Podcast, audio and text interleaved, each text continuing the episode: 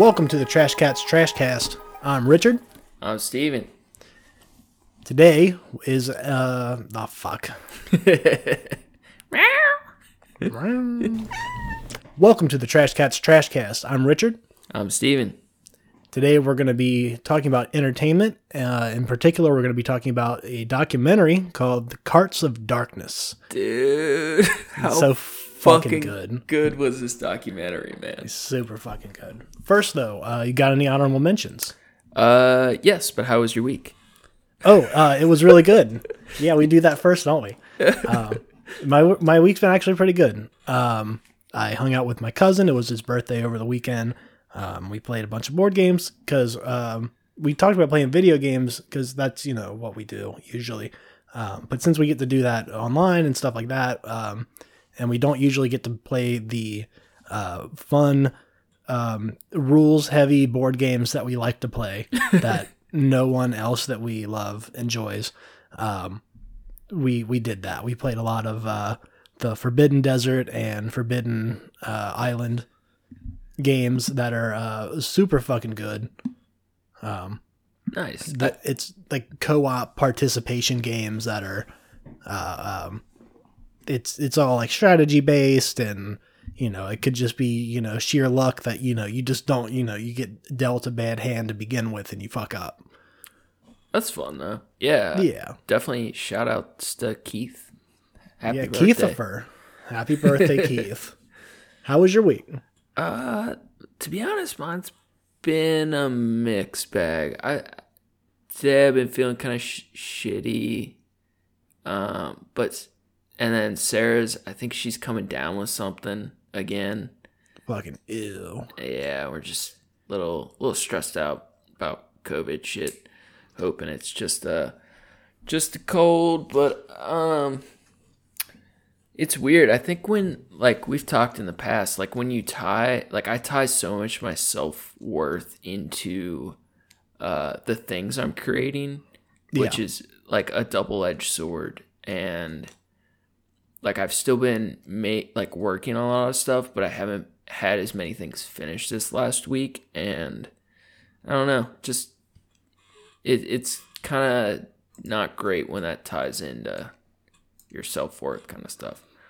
But- yeah it's It, it can sometimes make for better product because you care more about it and you put you know your heart into it but when you can't hold yourself to the same standard all the time it it hurts your ego a lot more Definitely, and it's just been uh it's just been the last couple days, but overall, still doing still doing all right. Um, just trying to be productive and uh, push through. I'm excited to talk about this documentary though. I had a blast watching this. fuck yeah yo i actually I, on the the sickness thing i was i was gonna say i on monday i was like my nose constantly running I, like i'm sitting there like i blow my nose and try to get all the shit out and then just keep chugging more shit. So i keep you know i keep blowing my nose and trying to get rid of all this shit and i'm like fuck am i gonna be sick? Because even if it's like you know like you said it's covid shit. So it's like if i gotta even if it's just a cold or something because i go to work with all these people it's like i have to go get tested now. Because i can't just go to work with symptoms and expect everything's going to be okay even though my industry has taught me that you know unless you're dead or on your way to the up. hospital you have to show up Right. you know at least do what you can and then go home let someone else send you home Yeah, which it's is fucked up but it it's it's just stressful because every time you don't feel your best, you're like, "Fuck, is this?" You know, and it's Yeah. like it must, you know, it's always nothing, but you never know, right? yeah But uh, what about uh honorable mentions? Honorable mentions you got them i don't All right, I gotcha. So this week, cool art I've come across. I'm sending you them now. Um, we're featuring these two paintings that are some of my favorite styles. It's like the classical but depressive, um, dark, beautiful landscapes. So the first one is clearly a photograph Oh, oh, are you? Which one are you looking at? The bunnies or no bunnies? No, the the trees. Okay, so the trees. Fucking beautiful. that piece is called "The Winter," painted by Valentin Ruths, R U T H S Ruths. Um, and that is from 1881. And goddamn, it is just beautiful winter fall scenery. Like, I definitely would have believed someone if they told me this was a photo. yeah, I could see that too. It's like so fucking bleak black metal. Like I used to think landscapes were so fucking lame, and then like when I like really got into it, I there's just so many absolute masterpieces throughout history that are just some of my favorites. The fucking contrast in the trees is the only thing that would led me to believe that it was not a you know a still photo taken. But then I thought, oh, someone can you know you can fuck with those levels and shit. Mm-hmm. But it's it's really impressive in the the color spectrum used. It's it's fucking gorgeous. Yeah. Is that a is that a coffin? Um, I think it's the top of a building, like a little outpost or shed of some sort. Oh, on the ground. I do On the think ground, tho- yeah, I do think those are coffins. It's like a grave or fucking some sort of ruins. Yeah, it's it's it looks it's coffin shaped. Yeah. Coffin shaped friend. So yeah, this dude, uh, Valentin, went. He was a German landscape painter and lithographer from Germany.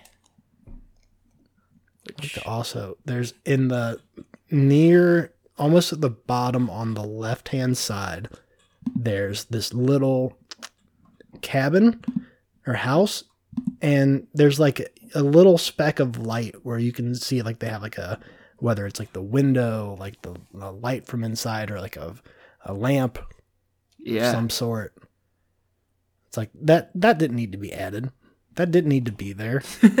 it would have looked great without it. but it's those little tiny things That that little fucking detail. every time. So the the next one is one I'm I'm it's almost childish, but I fucking love it. It's dark but playful. And uh, this piece is by Gustave Doré, and he's a French artist, printmaker, uh, sculptor, illustrator, and he does a lot of engraving. And I believe this is uh, lithography of some sort or a, a print. Um, but almost everyone has seen his work, it, whether they realize it or not. He he does a ton of uh, pieces in this style where they're like a lithograph print of some sort or engraving, and he did um, most of the art that people think of uh, with Dante's Divine Comedy stuff. Okay. So a lot of those Yeah. imageries of hell or like the angels falling, like a lot of those old th- pieces, he was like the dude. And this is um, doesn't quite look like his other stuff because it's so playful. It's a, it's called um, what is it called? Uh, Rabbits Head into the Forest by Gustave Doré. uh, the, no mention of the uh, homeboy over here on the right, Yeah, creeping. just creeping. It's this beautiful uh, gray tone scene of all these rabbits. Uh, like looks like it feels like hundreds of them looking into the woods as as the moon rises above them. I don't know. I can't tell if it's. I assume it's part of the the image, the way it's printed. But the the sky, the way that's done, it's like this effect. It almost looks like like a fingerprint Yeah, or that's like brick or something. and that's like one of those telltale signs of this type of print Okay. because it's yeah, like his his the it's like straight across the top, and then it like bends in. yeah. It's it's very fucking cool. it, for me this one was one of those like it's still depressive and dark but it it's still lighthearted and it's fun. It's a Yeah. fun one for me. Like I love his other like hell scenes and stuff, but this just um It's, it's kind of it's magical. playful. It's Yeah. got a it's got a nice energy to it. It's definitely a little dark, but it's it's you know it's a fun dark. Definitely. So uh that's it for honorable mentions. Let's let's talk about these Trailer Park Boys ass motherfuckers. Oh this this God. documentary made me want to go back and watch Trailer Park Boys again, which I haven't done in a while. Dude, that's hilarious. It just it was it was all the I was it wasn't just the um uh the accent. That's a lie. It's it was just the you know like it was a scene where they're they're counting bottles and he said something like that's that's a uh, those are that's a dime a piece right there. And I was like, fuck, man, that's some that's some Ricky shit. Hey, the the leaders are 20 cents. Uh, the leaders are twenty cents. That's right. So, uh, do you, you want to give like a brief uh, introduction to it? Yeah, so uh, this documentary, Carts of Darkness, um, it's a documentary about um, a, a group of homeless men that live in uh, North Vancouver. So it came out in 2008. Let me put that out there. Um, the group of homeless men, they live in Vancouver and they use these shopping carts to collect bottles and cans um, from like recycling because there you can, you know, re- return uh, recyclables and get money for them um, they then they some of them race down the steep hills in the city. Um, sometimes uh, uh, claiming speeds as high as uh, 70 kilometers an hour which is like 45 miles an hour. Yeah, Um, they, if you've ever gone booking. 45 miles an hour like on a bike or something like that's fucking terrible. I've only gone like 30 something on a bike what's like the a pedal fastest? bike. What's the fastest you've ever gone outside of a ride? Maybe. That I, that's got to be it. I don't think I've gone faster than that, and it was like going down a hill on a pedal bike. What about like a car? Oh, on a car. Oh, um, man, my parents listen to this. Um, I've I've hit a hundo, Yeah, at least a hundo. I've never got past like 115, but I have gone more than 100 while snorting Ambien and heroin. That's terrible. Dude, the thrill. oh my god, that's not a thrill, Steven. Oh man. Dude, watching these dudes. All right, so like they're collecting like these dudes go out every day and they're collecting their bottles and they're getting their money for the day and they are just like riding these shopping carts everywhere. Like and these hills in their city are fucking massive. Like I don't know if I'd want to do that on half of those hills. Oh yeah, no, fuck that. I mean, I can I get how it's fun and why it's fun, but like there are so many close calls. Through traffic and shit. Yeah, just like people pulling out of an intersection and they don't see them. it's and, like- beautiful. They the one they that they caught on, you know, like they were following a guy and he hit somebody. Like he T-bones a fucking car pulling out or he gets T-boned. I forget exactly how it happened, but Yeah, and he and had like his fucking legs broken. Broken leg, hundreds of glass bottles shattered. Yeah, and he just leaves all the shit there. Like, you got to get me the fuck out of here. We gotta go. Yeah, gotta go. like, fuck. yeah, man. Like this this documentary is both as funny as I I had hoped and deeper than I expected it to be. yeah, same. I, I I watched no previews for it. You told me what it was about, and that's all I knew. Yeah, and this is Um, uh just for everybody anybody listening, this is a free documentary on YouTube. Uh so feel free to check it out. It's like an hour. Came out in 2008. It, I Fuck, I, believe- paid ten dollars for it on Amazon. That's a lie. Okay, good. It is on Amazon though. Yeah, I believe the director himself put it on on YouTube for free.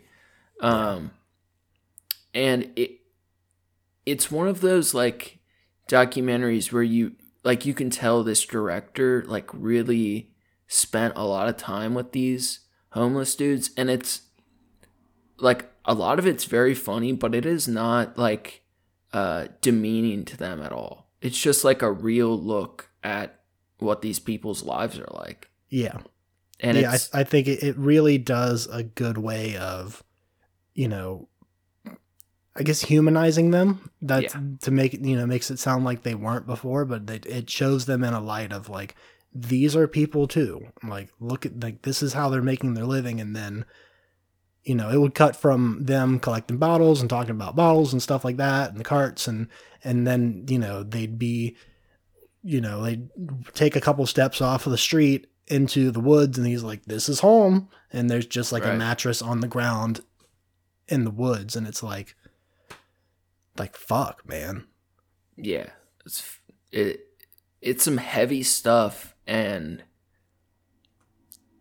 what I love about it is the guys are like so lighthearted and free. Not all of them, you know, like and there's a ton of like real poverty and mental illness, but a lot of these dudes are doing it because this lifestyle offers them uh freedom and they love doing it, you know? right And that, I, I i did find that to be pretty cool so exhilarating. Like watching them like, oh man, the dude gets, you know, one of the dudes, Al, he goes to jail for 10 months. And the first thing he does is he risks going back to jail just to bomb this hill in this cart. And it's like, he, you could tell he was just ecstatic. And it was, oh man, it gave me, it gave me chills, bro. Like, I, yeah I wanted to go with him, you know?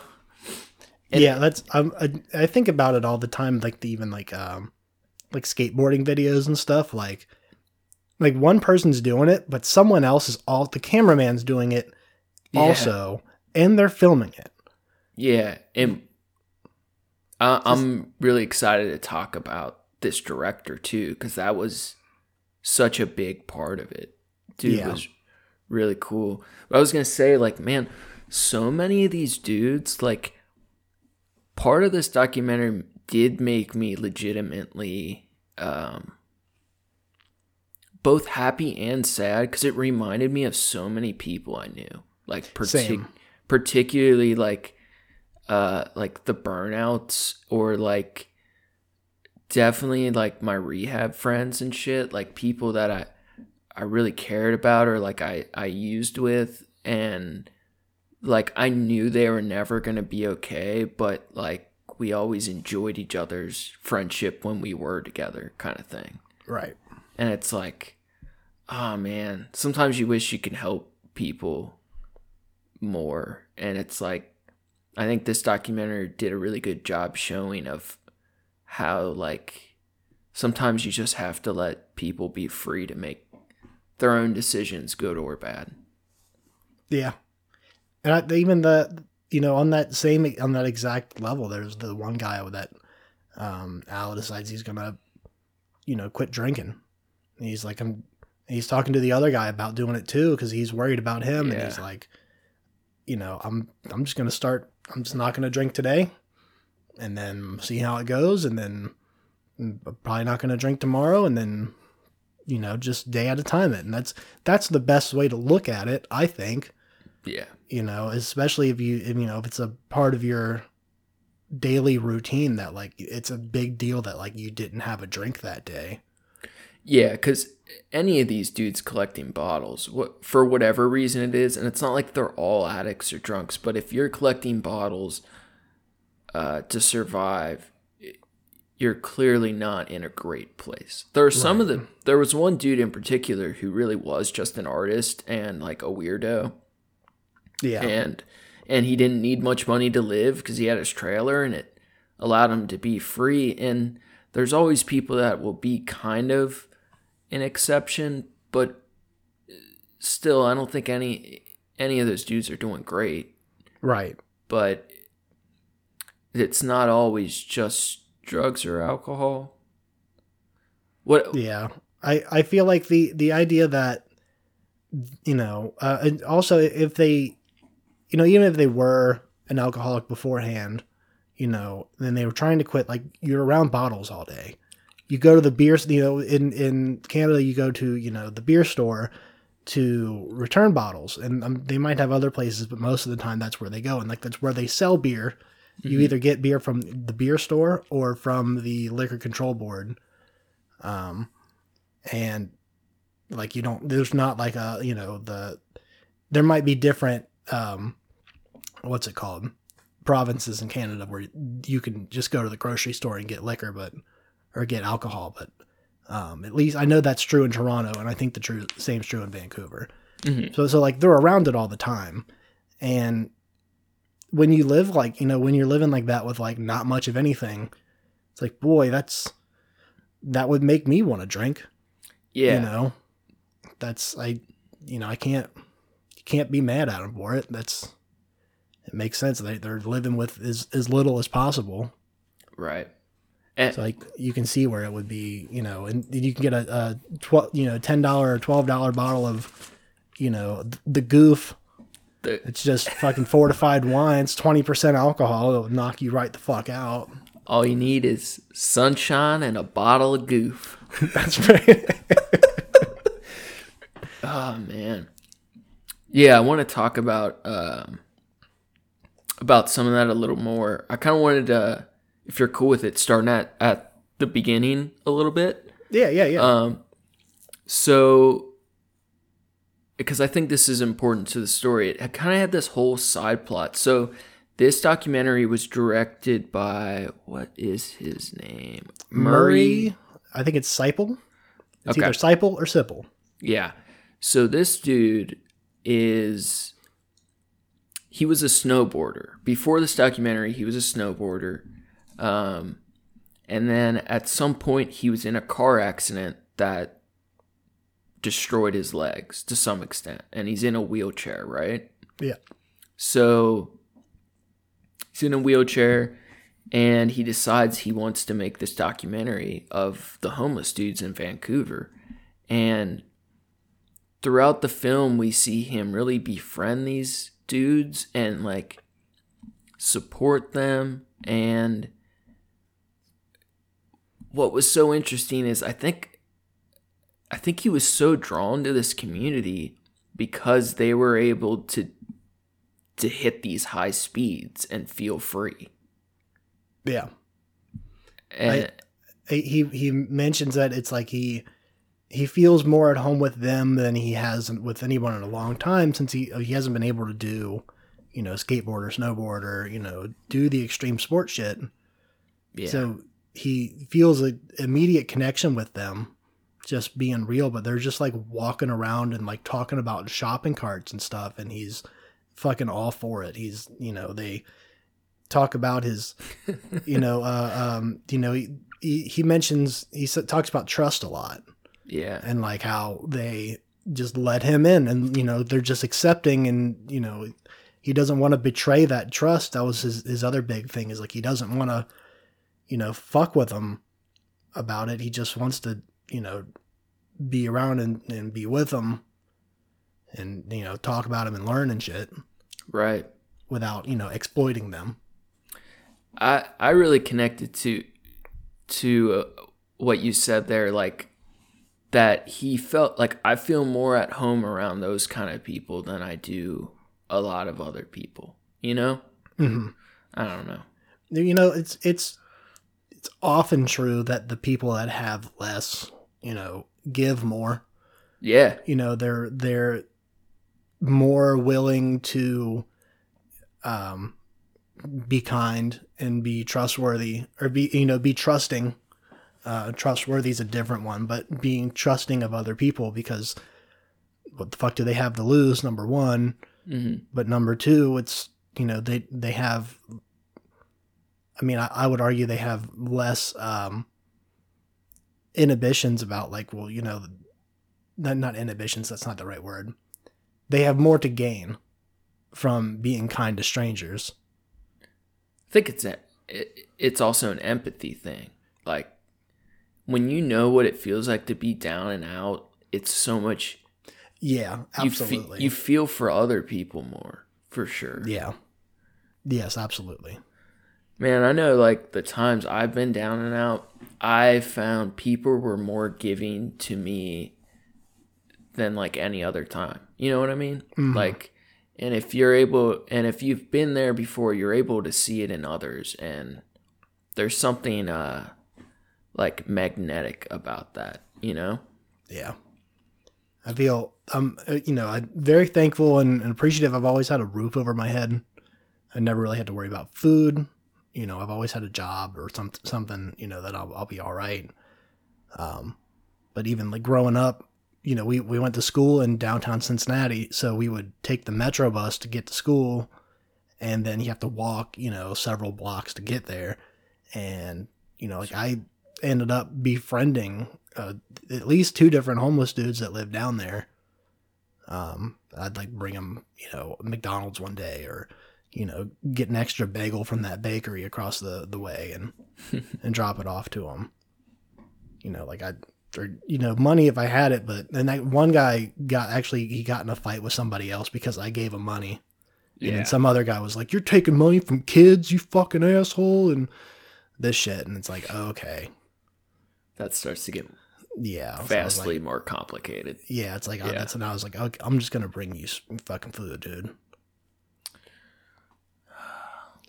But yeah, it's I don't I don't I feel like they're just it's just like you said it's uh, um, a more you know it's the empathy Like, yeah.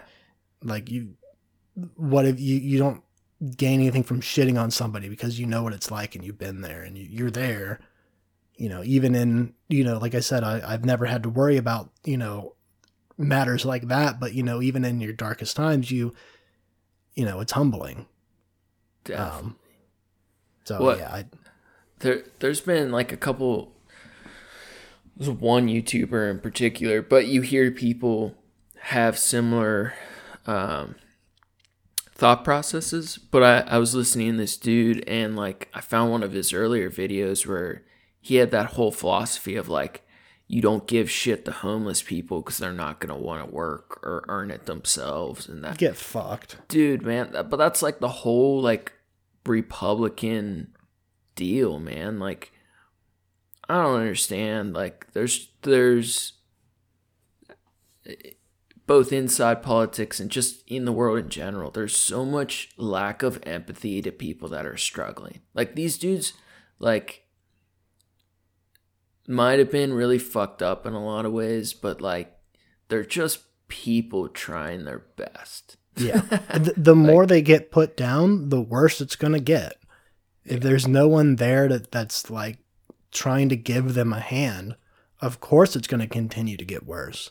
That's why when they showed um they showed homeboy picking up you know cans out of people's recycling bins he he would you know if they were outside he'd ask them yeah it was cool and they'd go yeah yeah of course and the woman was like they deserve uniforms they should be out here like this is fantastic what they're doing Dude, I thought that lady was so cool. I was like, all right, yeah, fuck yeah. Like, you know, it's like, what do they have to lose about it? You know, like they're just taking their fucking recycling, you know, shit that they could take back to the store also and get money for it, but Right. they don't want to. Right. They and put it out dudes- with recycling.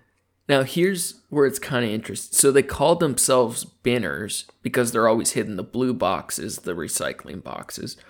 But is it fucked up that a lot of times, like, they're just taking the cans from recycling? Like, the people already put their recycling out. That shit's already getting recycled. Is it fucked up that they're. I don't really think it's fucked no, up. Oh, it's, but it's gonna get no, it's gonna get recycled either way. But they just they're collecting the deposit on it. The recycling bins, when you have a uh, you know a deposit area, Mhm. you know where you can get that. It's like the recycling's more for paper and you know other glass and shit like that. but I think the the people that pick up the recycling, the the the collect the people collecting the bottles, the binners, Sanitation workers. yeah, they were worried about sanitation workers seeing them around because in theory they're just getting paid to pick up recycling that would have been recycled for free. Right? Yeah. Which is kind of fucked up. I mean, I definitely Mm. don't think it fucking matters, but No, you know, because it's it's not. That's the thing is like, is that those people, the the the homeowners that put the recycling bin out could have taken those same cans to the store themselves and deposited the thing. So what's different from someone else coming up and picking it up and taking it there Well, to cash in on it? Because the at least from from my understanding is all that shit that when they when the sanitation workers pick it up, they put it into a thing. It's going to get smashed Mhm. and then deposited, you know, to a recycling center afterward. But in theory, that means the city has to pay for these dudes to cash in the recycling, whereas they, it would have been free if those residents were just doing it weekly. You know what I mean? Like they don't have to pay Yeah, the residents for it. I, I don't. I don't see the. Um, I, I don't either. I just, yeah, I don't, I don't see the the um, the value lost being big enough that it's not that it's a problem. Uh, I I, I, I I know I see where you're coming from. Yeah, I, I also sh- I don't think it's I'm sure people argue that because you're then paying for this community. You're letting this community exist yeah in a sense. yeah. which I, I don't think is bad, but No, I'm exactly. sure a, it's it's an opportunity for people that don't have anything Mhm. to at least sustain themselves. You know, And- and say survive on the smallest you know scale possible. But yeah, it's not the job they deserve, but it's a job that they can be their own boss and create income for themselves. yeah, and think of you know like they had the one guy that was going around picking up like water bottles and stuff out of the trash and like stuff that otherwise wasn't getting you know Right. pulling- that's not going to get recycled anyways because someone put it in the trash or they littered it. Right. you know like there's that too you know Mm-hmm. that's so I, I think it's uh, if anything it's is a, uh, uh, more of a positive than it is for a benefit in any community Right.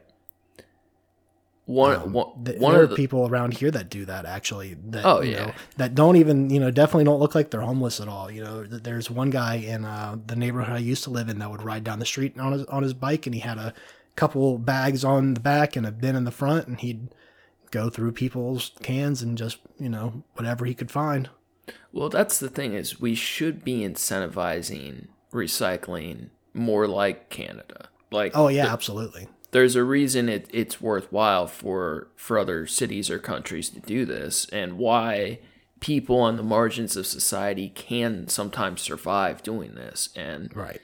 uh, we don't value that enough in a lot of places.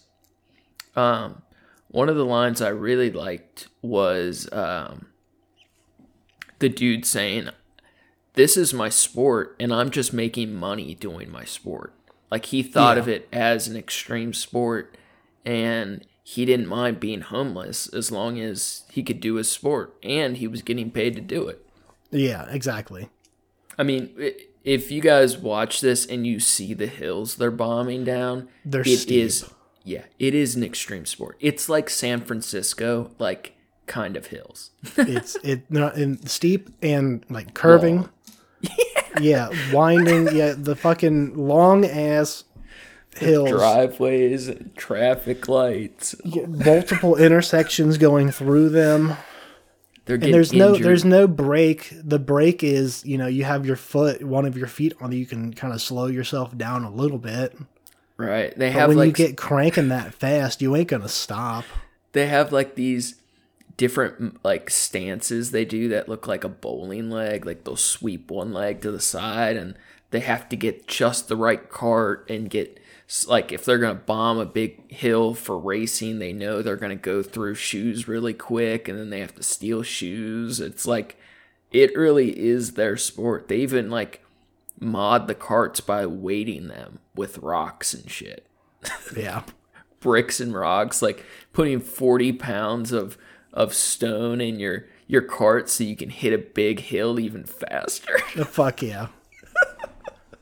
It's just so fucking wild. Dude, of all the extreme sports that's i mean we we used to do like i couldn't i couldn't balance on a skateboard to save my fucking life when i was younger. So i would like street luge on one.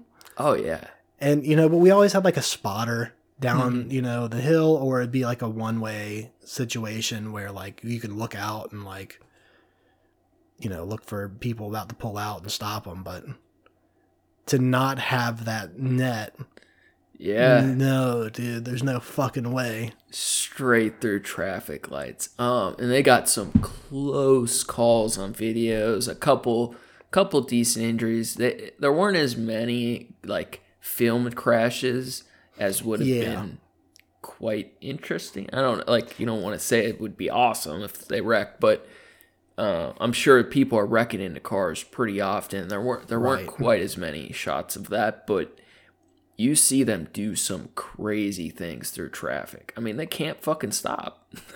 Right. um, on that, the um, they're talking about he was talking about the trust, and he didn't want to betray the trust, and he wanted to like return it to them.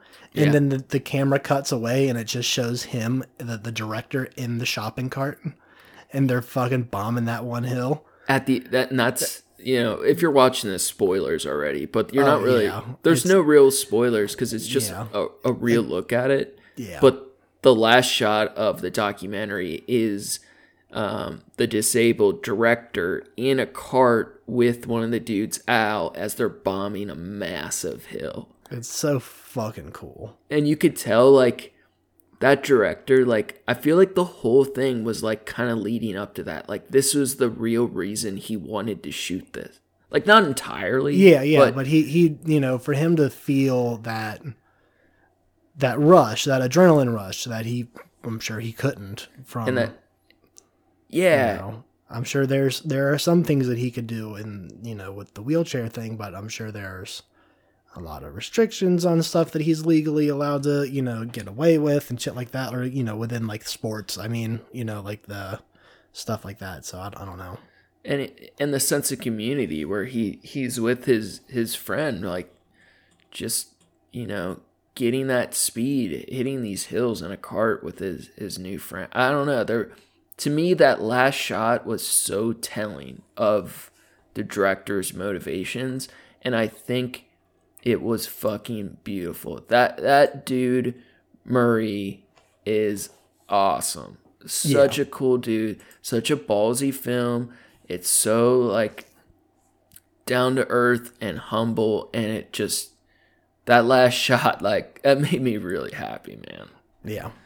Uh, Fucking awesome movie. The other one was the um um I'm sorry. I'm sure you, you, you have you have points. Let's go let's go in your point order. Let's okay um uh one of the dudes he kept his line was uh cans have greater value than diamonds Yeah. he's like i'd rather pick cans than diamonds because yeah, this value stays the same. Yeah. This value is you know, it's predictable. You never know how the markets will fluctuate, but cans are always this amount, and it is very telling. That's an interesting uh, like look on society too.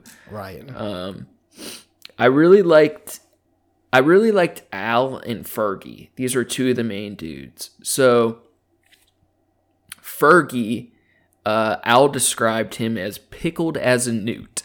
and he was the the older dude.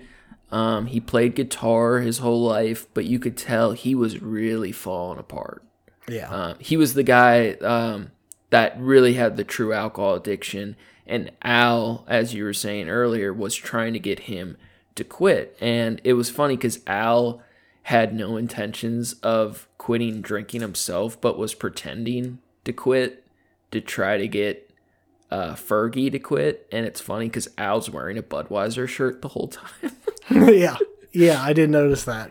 and they're in the woods on Fergie's mattresses and like Fergie earlier been talking about hanging himself and Al's trying to like get him to consider making a change and not to give up hope kind of thing and Fergie wanted to go to rehab and what what I really liked about what he said he's like rehabs are so messed up and it's not because what they're doing is bad but you're with all these other people that have really heavy problems too. And for someone like myself that's really depressing. I would rather be in the woods alone. Right. i don't know man. I it's it was such a like simple look at like uh like not just rehabs but like places where like society typically tells people they have to go to get better and a lot of times those aren't great places Right. for different reasons too but Yeah. I think that reason in particular, though, it, it, it hits on the empathy thing we were talking about. You know, when you're, the more empathetic you are, the more you can ab- absorb other people's emotions and you feel it for yourself because you've, you've either been there or you can at least put yourself in their shoes. And, you know, I can, I can understand how he feels that way because it, it just brings you down more to be with all these other people. And you know like he, he said you know you hear in their stories and their you know their sob stories and stuff. And it's like that's not helping me. It's making me like you said making me more depressed. And it's yeah. i mean you know you always want to be there to you know it doesn't help because you want to be there to lend a hand and you know hear people out but it does take a toll Yeah, dude. For me, that's been massive. Like, I've had to do so many, like, both court ordered and voluntary uh, meetings where it's A- AANA, whatever, recovery bullshit. And, like, I don't believe in any of those programs, but I do think it's important to be around other people like me kind of thing but like i don't want to go to meetings because there's there's always people relapsing. You can get high anytime you want to. And it, it's like what he was saying it it really just when it's a constant reminder and like someone tells you that's what you need to do all the time it is it's just sad all the time. Right. You know like the you and it's not that people shouldn't like you might need some sort of support system or meetings or whatever but it, it can't only be that. Like if you're locked up in a like a shitty rehab where everyone's problems are really heavy you feel if you're an empathetic person you're going to feel all of that too. Right. And different people need different things. Yeah, I was just um even listening to um I was listening to the the last episode about the Thuggies and um I don't remember the line now, but we were um oh I, I just said something about defund the police and I realized that like what what that means to so many people is different. yeah i was Um, wondering when we were going to end up touching talking on that touching Yeah. on that. Um, I I think you're always going to need someone to deal with violent people that you know can cause harm to other you know innocent people. So there there's going to be something of that effect, but to, it's important that those people be trained properly. Those people be um, you know, uh, um, trained with dealing with de-escalation rather than, you know, just a- assault. Um, having a lot of the uh, um, things that you know the police deal with, like um, dealing with people that have you know either mental issues or addictions or um, with uh, uh, domestic issues and stuff like that. Like they can d- divvy that to specialists, to you know, re- you know, people have been saying like social workers, but like people that know what they're doing and can help fix those problems, rather than just put them in jail. You know, it's like if someone's addicted to drugs, putting them in jail is not going to cure them of their addiction. Fuck no. It makes it so much worse. It's so fucking stupid. It's So, so, yeah. fucking dumb. And I I think there's a big push for um, more mental health workers instead of police or um, a change in the priorities. Not so much I don't think where either of us are living, but there is a, a bigger push for that in general. Because it because most people who say defund the police that's what they mean but there's this whole like co-opt on that term for it to mean other things um i mean i fucking hate the police Right. and, and i don't want police or law enforcement to exist at all, but like realistically, we th- there as a, like ideally, I don't want governments to exist, but that's not really realistic or practical. There's got to be some sort of a, a- just a system of understanding and like a not I don't want to say hierarchy that's not the right word but like you know these people do these things. You can you know these people will assist you with these things. And certain things should be private. Certain things should be you know um, regulated by you know your your state or your you know your your country. And that makes sense because you know like like food grading and stuff like that. Like you can you go out and buy shitty you know like raw or not shitty but like raw milk and stuff like sure you can go to a farm and buy raw milk but if you get sick off of it that's your you know that's your fucking fault and now it's the farmer's fault for selling it to you and you can sue them and that's fucked up. So there's regulations on how you can get stuff like that. So like that's a, a, a- weird example of it but of why there needs to be why there should be some kind of regulation within a system even if it's as simple as that but then when um sorry i lost track on the oh so the the like defund the police thing it's like it's i i look at it more of like a you know restructurizing like Yeah, what, just- the, what what the police is now is not Is- a good system. yeah, it's not a good system. You know, so much of what our country is now is not a good system. It might have worked, you know, back in the 1700s. It doesn't work anymore. There's, you know, so m- many more times the population that it doesn't it doesn't work anymore. It's it's a different world now. So, Yeah, and like a lot of the people that um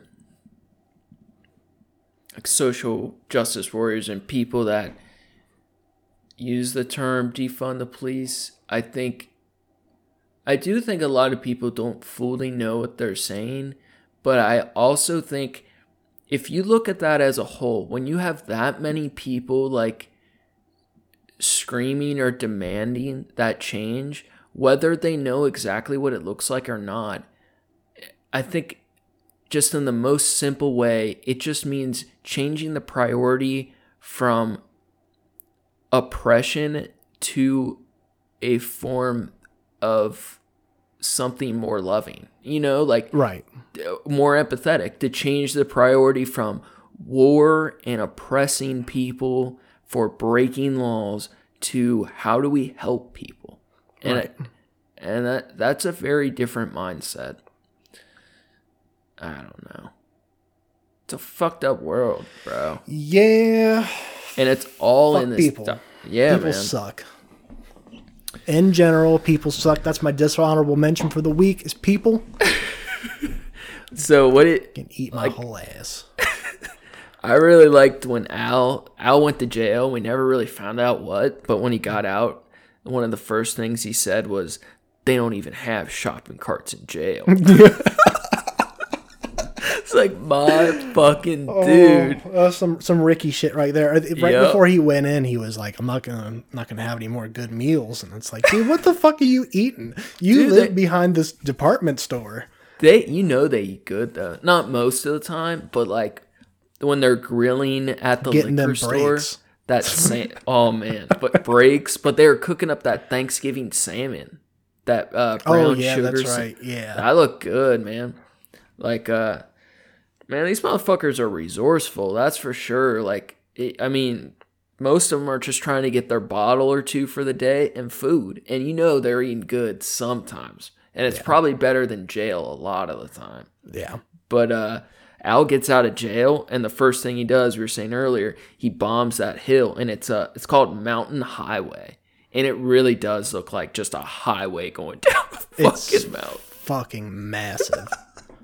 Like I'm sure I I because I've tried to film stuff like that when I was in Colorado, like similar ideas, and it's like the scope of how steep that is. You can't get that on No. camera. That doesn't. it really, doesn't you know, translate the same. yeah. It's kind of like uh that uh, Netflix "We Are the Champions" the cheese run. Oh God, yeah. god, that there was hill like so many different angles they showed that at that I was like, like oh my god, like you know they start showing it at first and you're like, all right, that's okay. it's not that big Like, of a oh, deal. Fuck, that's a big ass hill. Jesus Christ. Yeah, it's those kind of hills, but long. Um, one of my other favorite lines is uh, Fergie's doing uh, some guitar playing on the lake shore, and uh, or he might have been in the woods at the time, but he said, Yeah. uh, So good. he said it's like Walt Disney. I had two pet skunks. Just fucking playing around in the in the in the pond or whatever the fuck it was. Oh my god, That's Jesus. beautiful. All you need is sunshine and a bottle of goof. Oh, it's like fucking Walt Disney. Dude, that is a beautiful sentiment to me. It Dude, really is. It's such a simple concept idea of like you know, just a an easy thing that made him smile kind of thing.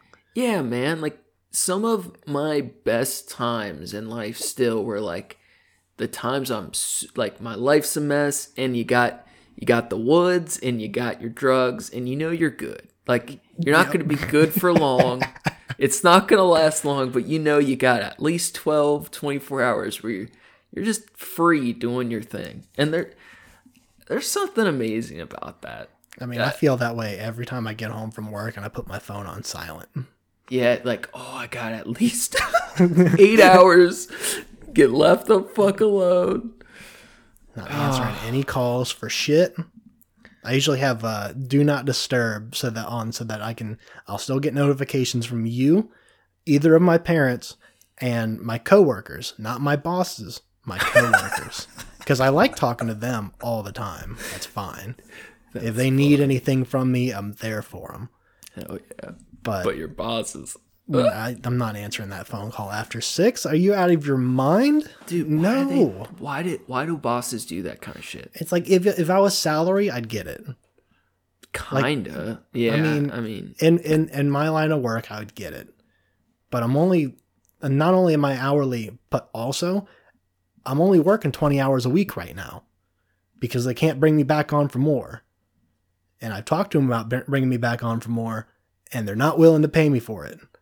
So and then you want to call me after six? Like, Yeah, fuck right off. Call me after six for some shit that you could have said in a in a text message. That's the other thing is like if they call and they leave a and they don't leave a text message, that call never existed in my head. They don't leave a, a voice Right. message or something afterward. That Fuck it. then yeah, I'm not I'm not gonna call them back for sure. I used to do like if they call me, I'd let it go to voicemail, and if they left a voicemail, I'd listen to it, and if it was like something urgent or something that I can solve really quick for them, I'd call them back. yeah. It's like I don't even do that anymore. I don't give a fuck. Now, I'm curious, do you have any of your own like memories of shopping carts? Because I do have a theory that there is something magical about shopping carts. Yes. Um. So I'm actually I'm glad you brought I'm glad you asked me that question because I was remember I remember thinking while I was watching this, um, when I was young. Yeah. I remember telling my mom like I would always you know when we get out of the grocery store you you scoot on the cart and ride it to the fucking car ride it out into the parking lot to the car Every time. And of course they're scared because you know they want to watch out for cars and shit and you know when you're a kid that makes sense. Um, but i i said i said to my mom one time when i was growing up um, i'm gonna be you know i'm gonna be a, a grown man doing this every single time watch. Do you still do it? um, not every single time but i do. Absolutely i, do. I, I still do most of the time. yeah Maybe not every time, Yeah, but it depends on the traffic, depends on how cold it is outside, and I don't feel like it, and I just want to book it to my car. sure. Yeah. But yeah, no, absolutely. That's there's always that urge, at least if nothing else, there's an urge. And that freedom feels so good. And fi- and finding a a, the a good shopping cart that like you know like you know when your when your local grocery store gets some new ones in, and you're like, oh man, none of the wheels are fucking up. It don't squeak. It feels Oiled sturdy. just right. Yeah, man. They had a new Kroger just open up uh, on my way to work, and I started going there, and you know, brand new shopping carts, man. Oh yeah. It's fucking magical. Yo, them Whole Foods shopping carts. Whole They're Foods legit. always has nice ass shopping carts. Oh yeah. Now, it seems like all places have the the GPS locks on the wheels now. Right? Um, I don't know if that's every place. Most places. Yeah, I know. I think Aldi's does, Mm. but boy, judging by my last apartment I lived in, they Right. didn't. They didn't give a fuck about it because there were Aldi's shopping carts all up in that motherfucker. People Yeah, bringing walking their groceries home. See, I always wonder, like, how the fuck are you getting away with stealing that? Like, there's three carts on my street right now. Like, Yeah. how the fuck are you, like, I don't know. I get it as a kid, but as an adult, like, like I know the adults that are using and taking these carts, like, on my street specifically, and it's Yeah. like they leave it there and use it ever, whatever. But it's like, how the fuck are you getting these carts out now? Because like the the security on carts has greatly gone up since this documentary. Yeah. Yeah, my the the management at our um fucking apartment complex would have to return them all the time and like they would they had a stock they were always in the back and I would Right. take you know people would use them to like carry stuff up you know gro- groceries and like I used one to move in and Yeah. move out because they were just there um definitely if I ever had like a whole bunch of groceries to take up I lived on the sixth floor it's like I'm definitely not I'm not you know I don't want to carry them in separately. You know, I could go get my own cart technically. Um, I did have like a dolly that I could use, but the shopping cart's just right down here. I'll grab that and use it. oh, for sure. Yeah, that's that, that came in handy more than uh, um, more than ten times, I'm sure. Yeah. But there definitely is something mad. Like I have a lot of teenage memories with shopping carts. And that was kind of the the whole era of like uh Jackass and Oh God, yeah. Me and David used to do like shopping cart jousting. Yeah, dude, that shit was the best. Or like taking office chairs down the hills and stuff. Like, oh man, it brought back a lot of fun memories. We tried to make a ghetto grill one time and take the take the shopping cart and put it over the fire and use the shopping cart as the, the grates for the oh, grill. Oh yeah, for sure. I don't think it worked out. I think we just we decided against it because the flame was burning like green, and my dad told me that that's poison. Oh yeah. So we we realized there's like a coating on the uh, the cart that we had, so we didn't use it. Oh man. We Dude. weren't that desperate. We were just doing it because it seemed like it was a good idea. Oh my god. Man, I got a funny one for you. So, back in the day, like early high school, I was fucking around with uh with my dudes Evan and Sam and that was when Tony was around and we would hang out in Westwood a lot. Um and we just were like walking around getting jumped all the time. like dumb kid shit. But there was this park we'd hang out at and there was this this uh this one kid who was like three years younger than us that uh he would like show up randomly he was really good at basketball um and he would show up like smoking a blunt and he he was like 11 years old like like one of those young reckless ones you know Yeah. he every time he'd show up he was walking around with the blunt and he would just throw a rock through the nearest window and bolt and it would always be like us standing there Oh my god! not knowing what the fuck just happened Oh fuck that kid! But dude like over like five years it probably happened like five six times. And then uh one time we are we are in westwood by uh by the church up there. You know those giant spools of like uh fiber optics wire Yeah, yeah. construction? So there was one of those. And they had uh they had a bobcat that they left the keys in also. Well the that kid showed up one day. He didn't know the bobcat keys were there because we took that out a couple times previously but he saw the spool of like heavy ass wire and it's the top of this parking lot um, of a church and there's houses at the bottom. And we're like playing frisbee or some dumb shit and when we're not looking he tips the spool over.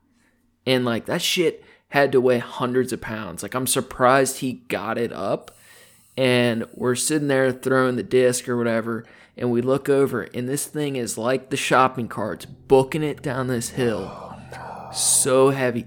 Dude, it hits the side of this house, this brick house, and it went halfway into the living room of their house. Like you could see bricks fall, and it was all indented. like two feet. Like. I've had my hand over my mouth for the last minute and a half. dude, it crumbled their the side of their house, and like we look over, he is long fucking gone, bro. Oh no! It was it was a problem. It was so, So funny. hold on. Did you guys just like? Did you hang out with him, No, and then he would he would just show up, and then He- commit chaos, and then dip? He was kind of friends with one of our other friends. They played basketball together, but we didn't like really know him. Like So did you take the heat for that? we would always run and like one time we got caught for like a rock and the lady ended up believing us because she was like super racist but um the all the other times we got away Wow. so we would just have to book it um You got off on white privilege, dog.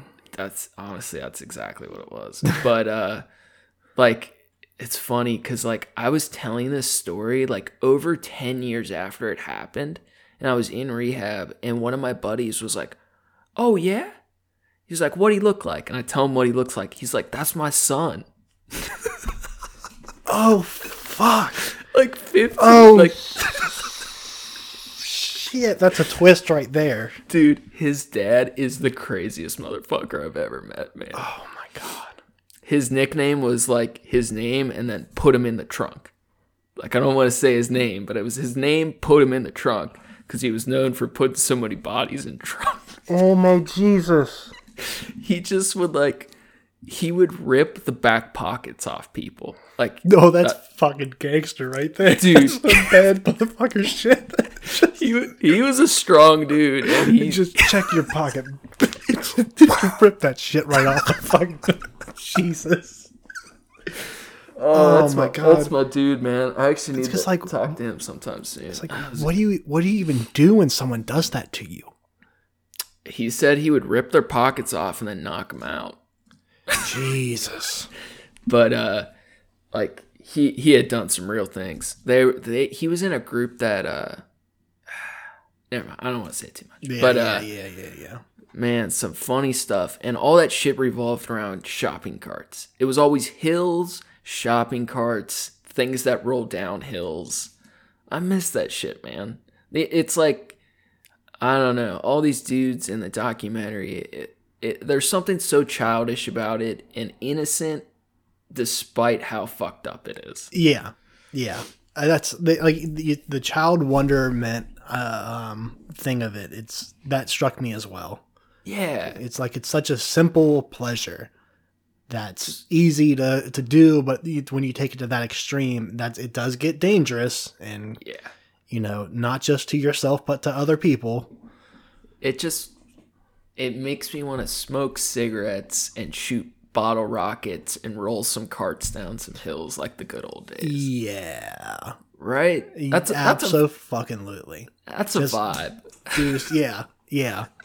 As I, it, it made me. It, it had some serious Trailer Park Boys energy yeah that I just I fucking love. Um, I was just talking about Trailer Park Boys the other day to somebody, and it was there's the episode or the, I think it was the Christmas special where they they get Ricky out of jail, like right right before Christmas, and he's pissed because they're about like like Christmas in jail is the best part of Christmas. Like, you just get drunk as fuck and stoned, and you you know it's like talking about how much he's he's loving it, and he like it's it's where he wants to be for Christmas is in jail. And they're pulling him out. He's like, "Come on, man, just come back tomorrow. Like, let me just get another day." And it's like, like what the fuck are you talking about? it's outstanding yeah, the the fucking oh, just that that energy of you know of just not giving a fuck of yeah you know being being satisfied with less of the simple pleasures thing. It's just it's such a you said it, it, it takes you back to your childhood Yeah, man. doing uh, doing dumb hood rat shit with my friends. Dude, I just want to do hood rat shit with my friends. I honestly think about that meme like often. all the fucking time. Dude, because like for real, man, like I think no matter how old you get, that's like all you really want is just to do fun, dumb shit with your friends. it's smoking with cigarettes. Yeah. Like as fucked up as their shit was, they were just having fun with their friends. Yeah.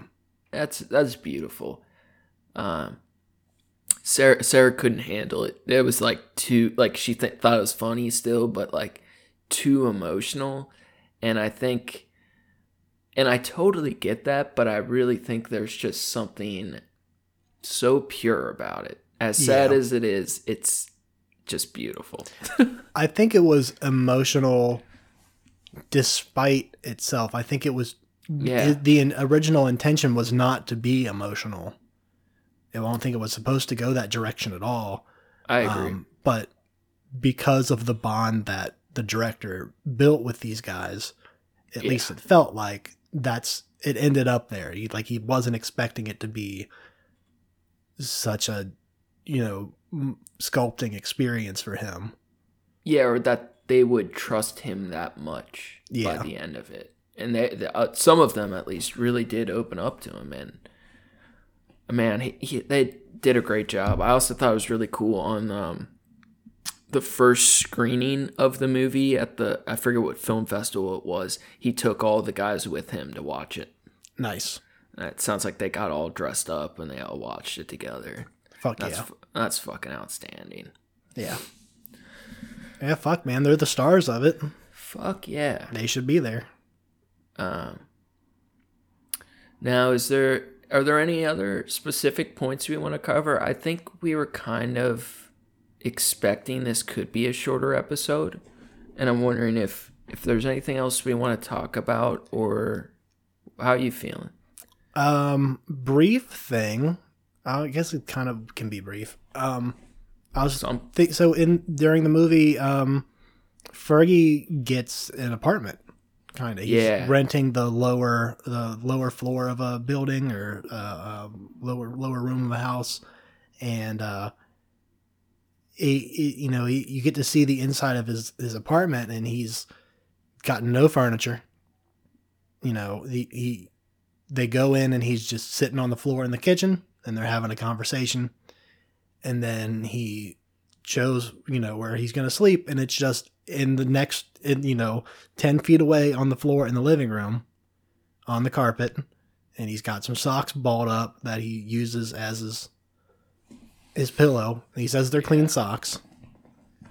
Um and he you know he's smoking a cigarette and then he kind of goes out on him while he's talking to the camera and then he just sets it on the ground next to him and falls asleep and like while the camera guys are all there and they're you know having a conversation with him just goes to sleep and it made me think of um so my my cousin's wife um works for an organization that helps find housing for homeless people um, and she told me that there's like certain degrees. I, I'm, I might be fucking this up completely, but there's like certain degrees of homelessness, and it's you know variable, but it's you know they base it on like how long they've been homeless, and you know um, how long they've been without work, or how long you know they, you know depending on you know their behavior and stuff like that, and it makes it harder when they've you know been homeless longer because they they're just not used to being in places and you know shit can get you know they they don't need to worry about you know uh taking their shoes off before they go in the house and not fucking up the carpet because they're used to living outside and shit like that that like it changes the way that they see life and shit like that so um i'm sure there's there's a whole lot more yeah. details of that, but that sh- struck with me. That's like he's just he's got a roof over his head. That's all the fuck he needs, and you know, Dude, um, I thought that was wild. Th- That that was by far the the hardest scene for me to watch. Oh yeah, absolutely. That was that was sad and but I also had to remind myself like as sad as it was like he was happy. Like yeah, he was tell- happy. You could still tell like like yeah, there's a lot of like misery still in him, but that was things going well. And it just reminded me of a lot of people. Um I know and I've and I, it's hard to watch somebody fucked up and when you remember like times you were probably similar. Yeah, but I, I just saw a lot of myself and other people in that scene And- but I, I was really happy for him too. As sad as it was i was very happy for him. And the only reason he was able to even get the the room was because he uh, social security there was uh his unemployed. No, it was um, what was it? His um disability. disability yeah Disability. J- did you notice i'm pretty sure he was wearing a space jam hat Yes, he was. I That's noticed that awesome. too. Yeah, I thought that kicked ass. yeah He was jamming on that guitar wearing the Space Jam hat. The other guy, um, what's the name of the gentleman that lived in the trailer? Oh he was one of the odd ones he was the artist Yeah, he played guitar like a motherfucker. he was good man He was really good. I wasn't expecting that, and then Verge starts playing shit. I'm like, all right, dude. and and Like, the, fuck, man. the artist dude he had a trailer and he was just like i don't need that much money to survive and he grew plants for people he had all these flowers and these great big gardens and he seemed like he had it relatively figured out yeah. maybe a little off but he seemed happy and free He is an artist. He's fucked up. yeah i Just, admired just a little bit, at least. yeah He's gonna be goofy, aren't we all? aren't we all Um, And I, I was telling one of my buddies who I know is having a hard time, like with jobs or like relationship stuff. Like, as weird as you might be, there really is a lid for every pot. yeah, I I firmly believe that. Like, no matter how fucked up you are, how weird you are, whatever, there's a job, there, there's a purpose, there's another person for you. As weird as you fucking are, th- something exists. I believe it. I'm waiting for them all to show up at once. Yeah, exactly. I definitely don't have all those things figured out myself at all, but uh, you know, you could just like look at life and pe weirder, more fucked up people can figure those things out. So I know they exist. Someone, I'm sure, I'm almost certain it was one of my parents, told me a long time ago, or taught me a long time ago. Um, a, m- my favorite way of looking at life, and it's if you're on the track that you you're on the road that you want to be on, you're gonna meet people along that road, and some people are just gonna cross, and they're there for a minute, and that's the way it's meant to be. But some, you know, if you're going in that direction of where of what you want to do and where you want to go, you're going to meet people that are also on that same path. Mm. And those are the people that you want to be with. And those are the people that, you know, are going to be strong for you and going to be supportive with, you know, for you. And uh and that's that's how I I've looked at life for a long time and I I think it's been helpful at least a, a reminder of every now and then to be like you know, if when you start to doubt yourself and doubt the world around you, it's easy to, you know, get clouded like that. But if you just remember, okay, just need to focus on be on my road, doing me shit. Yeah. Um, I mean, especially with, you know, meeting people. Being single in a pa- pandemic kind of sucks. Um, It's a terrible time for it. it's really shitty. I'll tell you that. Sorry, bro. Yeah, it's uh kind of a bummer. But um yeah, There's a that- light at the end of the tunnel. at Yeah, least. absolutely. And that's I mean that that philosophy helps me out with that too. It's just, you know, it's a reminder like, okay, I'm I'm not upset about being single right now. I'm cool with it.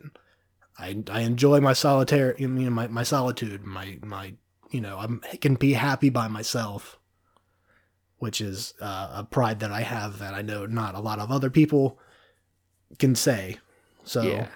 It dude, it took me till like uh, a couple years ago to like be okay with that. Like I I always used to be so bad at being single. It was a problem. That sucks, man. Yeah, like I don't I mean, feel that you're, you're definitely anymore. you're not outside the norm though. I agree. Yeah.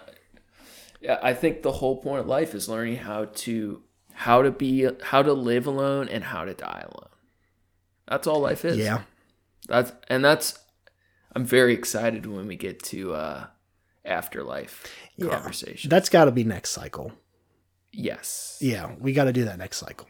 It's on the list. I got some really fun ideas, man. I'm really Good. excited to discuss them with you. Fuck yeah. Dude, I, I can I can go off about afterlife by myself for at least an hour Oh yeah. easily. So Oh, I can am see it. I'm into it. Hell yeah. Afterlife and- um, fuck the other one that I, I really like to talk about is um, like string theory, the idea of of um, infinite uni- uh, infinite universes, life in uh, the world in ten excuse me the universe in ten dimensions or more. I really want to do. Uh, I won't get into all the ideas, but I really want to do uh, the terror art episode at some point. Terror art. The art of different terror organizations and serial killers. Oh, I thought you meant like those uh, scary stories to tell in the dark and the illustrations in those, because that's terror art.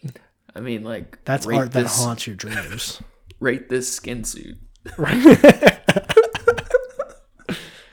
Is it a buy?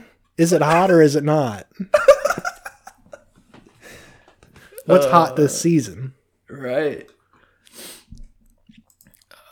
Well, I think that's going to do it for us this week.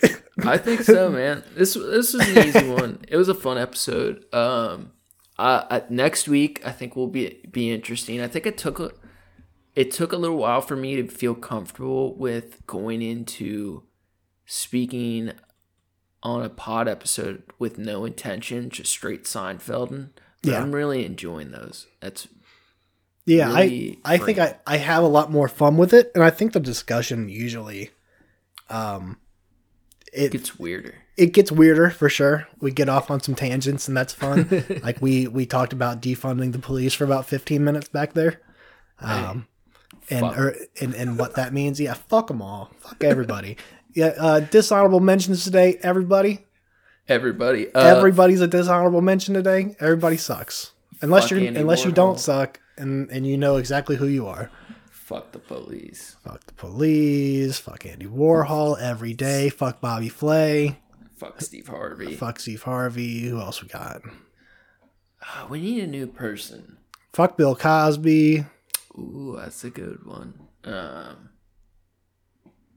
there's so many. Uh, we'll have a bigger list next time. We'll we'll we'll, we'll add them on slow. It's gonna be it's gonna be a long list by the time we're by the time we retire. And then it'll be funny to see how many we can actually remember each Oh, episode. It'll be like a percentage. The callbacks, all the callbacks. So, uh, next episode, do some freestyling, and then we start a new cycle. Um, excited about that. Any shout out stuff? Um, shout out to your brother John for letting us use his music for our intro and outro Yes. uh, for every episode. Thank you, John. Approaching human, approaching dash human on SoundCloud. Um, Also, shout out to you for all of your artwork. thank you, sir. You can find- you can- Skyzik, S K Y Z A X. Z I C X. S K Y Z I C X. Okay, yeah, I might have fucked that up. Sorry. Love you, buddy. I love you too, man. Um, Check us out on Instagram. If you're not already on uh, Instagram, get one. And then, like, what the fuck are you doing if you don't have an Instagram today? Um, it's yeah, you have to doom scroll through something. Don't use Twitter. Twitter's trash. I can't do the tweeties. Tweet boys. Uh, hit us up on Instagram on uh, Trash Cats Trashcast. Yep. Thanks, guys, for listening to us talk about dumb shit. Yeah, man, we really appreciate it. We really appreciate having this this outlet that we can talk about dumb shit and people actually listen to it, even if it's just our friends and family. You know, blast. I'm yeah, I'm down with it. Fuck yeah. Uh, also, you can, I don't know, do we want to give out an email, our email address to if someone has like recommendations for what they want to hear? Yeah. Uh, we should also just put it. Maybe we should have our ad and then the email address in the Spotify. Um, I don't know if I want to do that. Fair enough. Yeah. Let's just. If they Well- listen, if they listen all the way through here, then they get to email us. What we're gonna do after this. I'll talk to you after. I have an idea. But if you want to read out the email address real quick, Yeah, uh, it's just trashcatstrashcast at gmail.com. Um, You if you have ideas for episodes you want us to do, if you have, um, if you just want to say, hey, great job, or hey, you guys suck. eat know, trash. Yeah, eat trash. cat. You know, tell us. You can tell I make Ricky uh, read everything because I can't remember anything. I can't remember any of these things, bro. Oh, I remember that off the top of my head. I, I was also the one that set up the email account. But Still. yeah, Trash Cats Trashcast. Make sure you check your spelling before you uh you you send the email because it is an easy one to fuck up. Um, yeah, do that. Get in touch. We want to know what you think. All right, audio. Audio. Go fast. Eat trash.